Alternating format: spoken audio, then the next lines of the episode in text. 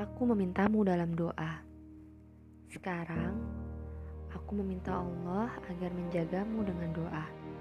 Semoga doa-doa menjadi pemersatu apa-apa yang terpisah, menjadi penentram hati yang khawatir, dan menjadi pelebur kata maaf yang membeku.